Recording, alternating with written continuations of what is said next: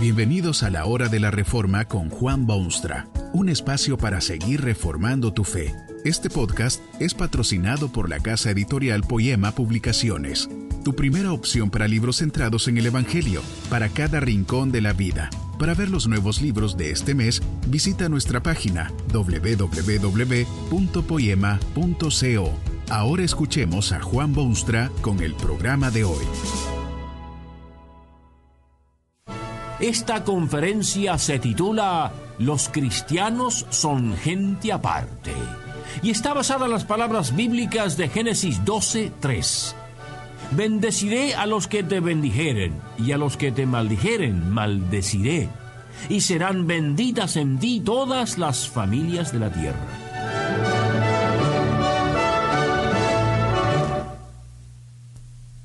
Los cristianos de hoy en día se están confundiendo con los que no lo son.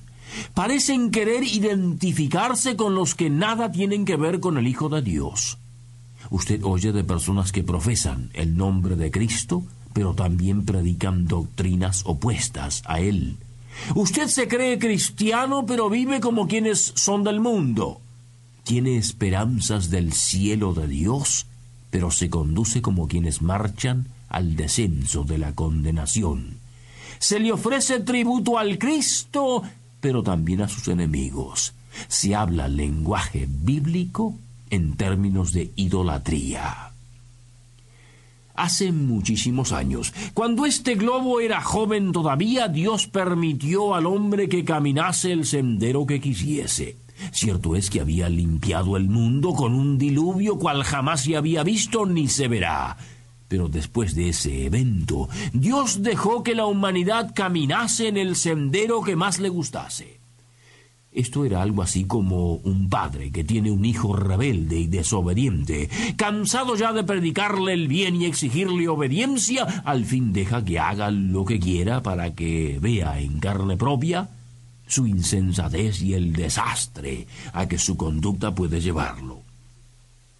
Dios permitió al mundo que anduviese en sus propios senderos.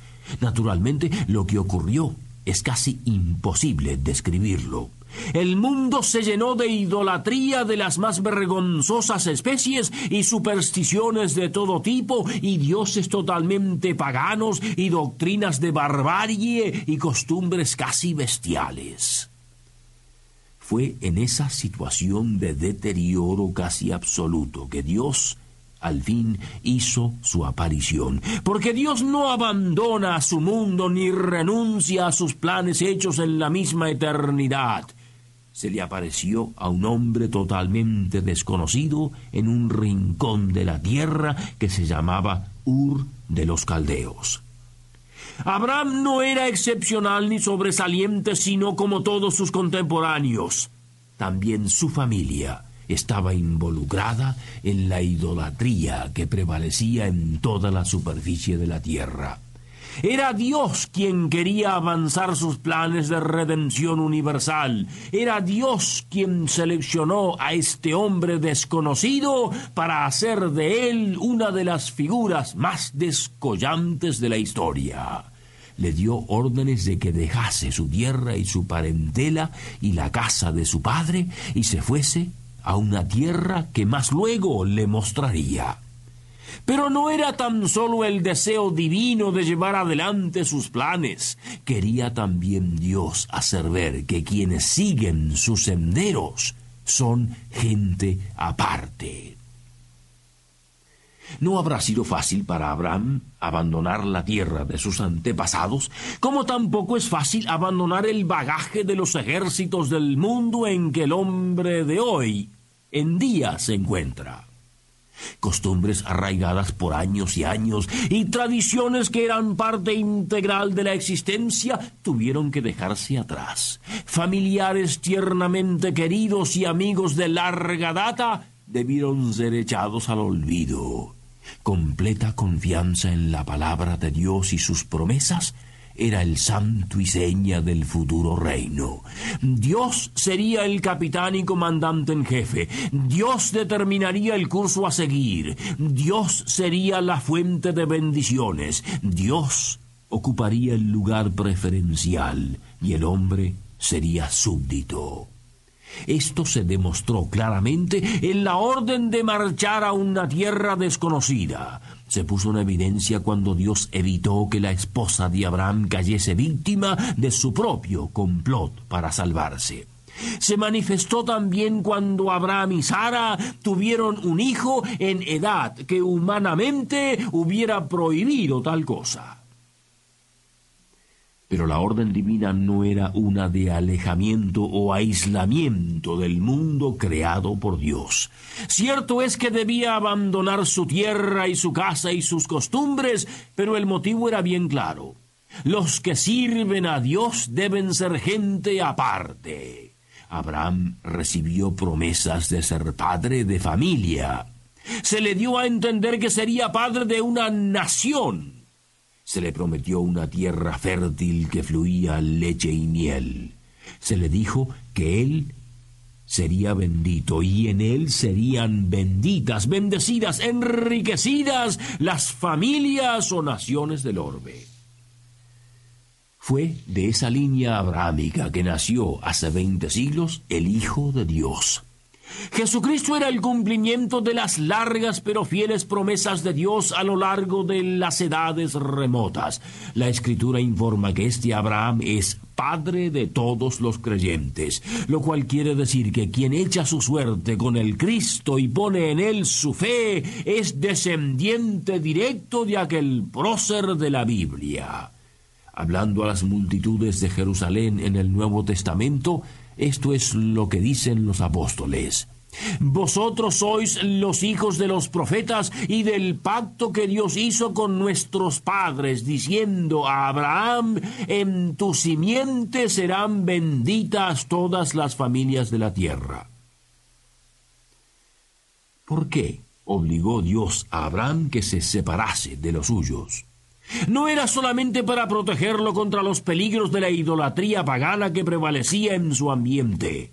Abraham era progenitor de aquel Cristo que vendría, y como tal debía ser símbolo de la nueva creación de Dios, una diferencia radical con respecto al mundo que ha abandonado a su Creador. Ni siquiera su sobrino Lot puede quedarse con Abraham, sino que debe también separarse era el último eslabón familiar que unía al patriarca Abraham con su familia y su pasado. Ahora vive usted en el mismo mundo en que Dios encontró a Abraham. Su Hijo ha venido al mundo para que todo aquel que en él cree no se pierda, mas tenga vida eterna. Esto produce dos preguntas de crítica importancia para usted. La primera es esta. ¿Ha echado usted su suerte con el Hijo de Dios? ¿O tiene aún sus raíces en este mundo alienado de Dios y hostil a sus deseos? Dios todavía hoy en día deja que los hombres caminen en sus propios senderos para que vean a qué conducen. ¿No es su vida un verdadero desastre espiritual? ¿Siente usted en su interior una paz que sobrepuja todo entendimiento o siente más bien una confusión que no puede explicarse?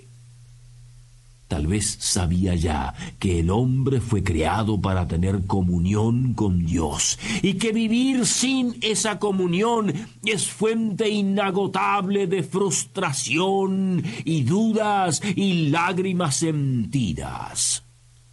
Dios envió a su Hijo al mundo para ayudar al hombre a establecer de nuevo esa comunión con Dios. Cristo vino a pagar la deuda impagable que el hombre tenía con Dios y para ello murió en la cruenta cruz. Y fue esa la deuda que pagó cuando exclamó desde esa cruz, consumado es. Dios sigue en búsqueda de los suyos en este mundo y hoy se dirige a usted y le dice sincera y tiernamente, deja tu mundo de desilusión y únete a mi pueblo triunfante por medio de la fe en mi Hijo Jesucristo. Quiera Dios que su respuesta sea clara y categórica y positiva. La otra pregunta de crítica importancia es esta. ¿Vive usted en este mundo como debe vivir? Hay una identificación peligrosa entre quienes son de Cristo y quienes no. Profetas que dicen proclamar el mensaje bíblico predican doctrinas nacidas en las regiones infernales. Hay iglesias que llevan el nombre de Cristo donde la vida cristiana es totalmente desconocida. Durante el tormentoso ministerio de Cristo en la tierra hubo un encuentro entre él y los hombres de su tiempo, pero fue un encuentro hostil en vez de amistoso. Los fariseos eran muy religiosos, pero no querían aceptar los conceptos de Cristo. Cristo les dijo que siendo así no podrían ser libres. A esto ellos responden altivamente que son hijos de Abraham y eso los exime de toda responsabilidad para con el Cristo. Pero están seriamente equivocados porque Cristo les hace saber su sentir con estas palabras. Sé que sois descendientes de Abraham, pero procuráis matarme, porque mi palabra no haya cabida en vosotros. Y no termina allí la cosa porque en el curso de la conversación el Hijo de Dios se ve obligado a decir a sus opositores, el que es de Dios, las palabras de Dios oye. Por esto no las oís vosotros, porque no sois de Dios.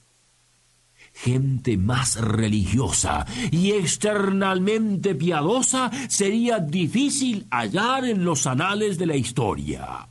Sabían de Abraham y le ofrecían diario tributo y honraban su memoria. Pero cuando vieron al Cristo, que era encarnación de los ideales de Abraham, se mostraron reacios. No estaban dispuestos a vivir la vida consagrada y distinta a la que Dios ha llamado a los discípulos de Cristo. Este mal Puede usted verlo por todas partes en su mundo, porque hay muchísimo cristiano pero poco cristianismo, mucho verbo pero poca acción, abundante cantidad pero escasa calidad. Dios llama a la consagración categórica y promete llevarlo a una tierra donde verá usted al fin la paz completa. Es a eso que Cristo se refería cuando dijo, el que ama a su padre o madre más que a mí no es digno de mí, y el que no toma su cruz y sigue en pos de mí no es digno de mí. Que este mensaje nos ayude en el proceso de reforma continua según la palabra de Dios. Si quieres profundizar en la exposición bíblica, puedes buscar más recursos en www.poema.co. Allí encontrarás libros que te ayuden a entender la palabra de Dios y aplicarla a tu vida. Poema, el Evangelio para cada rincón de la vida. Nos vemos en el próximo episodio de La Hora de la Reforma con Juan Bonstra.